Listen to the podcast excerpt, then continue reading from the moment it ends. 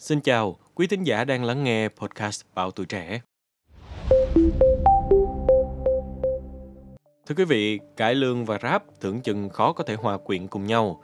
Nhưng nghệ sĩ Bạch Tuyết và rapper Wowy đã khiến khán giả bất ngờ có góc nhìn khác về sự pha trộn của hai loại hình nghệ thuật này.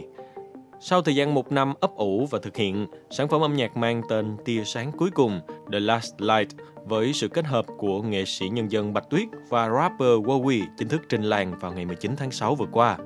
Điều khiến khán giả bất ngờ chính là sự kết hợp độc đáo giữa cải lương và rap mang đến nhiều điều mới mẻ cho khán giả. đầu lạnh và con tim đang nóng hổi tâm hồn thuần khiết không bao giờ đánh đổi à, đời là cô đơn một mình không hơn, trên vai bóng tối mà mình mang ơn.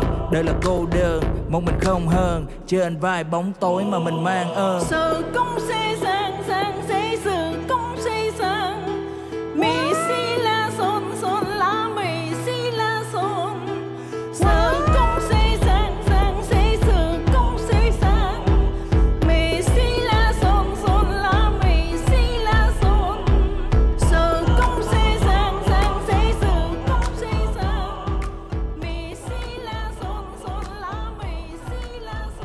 Được biết thì sự gặp gỡ và kết hợp cùng nhau giữa nghệ sĩ cải lương Bạch Tuyết và rapper Wowy là nhân duyên.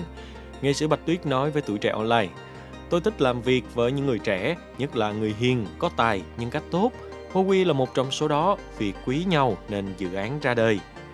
Còn với Wowy, âm nhạc là không có giới hạn, không có lằn ranh nào ngăn cản việc các dòng nhạc có thể kết hợp hoặc pha trộn lại với nhau. Quan trọng mọi người nhìn ra được điểm chung của các dòng nhạc. Wowy giải thích, rap có progressive rap, tạm dịch là rap tiến bộ. Cải lương có nghĩa là cải biên cái hay sẵn thành cái mới phù hợp thời đại. Cả hai đều có điểm chung là sự đổi mới phù hợp với thời đại. Nghệ sĩ Bạch Tuyết còn cho biết thêm cải lương lúc mới ra đời có 20 câu, sau đó thì còn có 6 câu, rồi còn lại 4 câu kết hợp tân nhạc. Một bài tân cổ của Bạch Tuyết giờ đây chỉ còn có 3 phút. Đây cũng là thông tin mới của cải lương.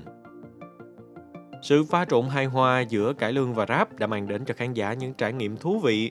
Điều này còn khẳng định cải lương không ngừng đổi mới, cách tân để có thể chạm được khán giả quốc tế theo những cách thức tươi mới, ấn tượng hơn. Cho đến nay, MV Tia sáng cuối cùng đã thu về hơn nửa triệu lượt xem và nhiều bình luận, ý kiến trái chiều từ khán giả cùng giới chuyên môn.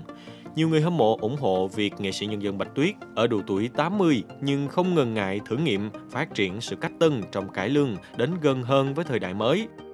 Tuy vậy, không ít người cho rằng ca khúc kết hợp thiếu ăn nhập, thậm chí là khó nghe.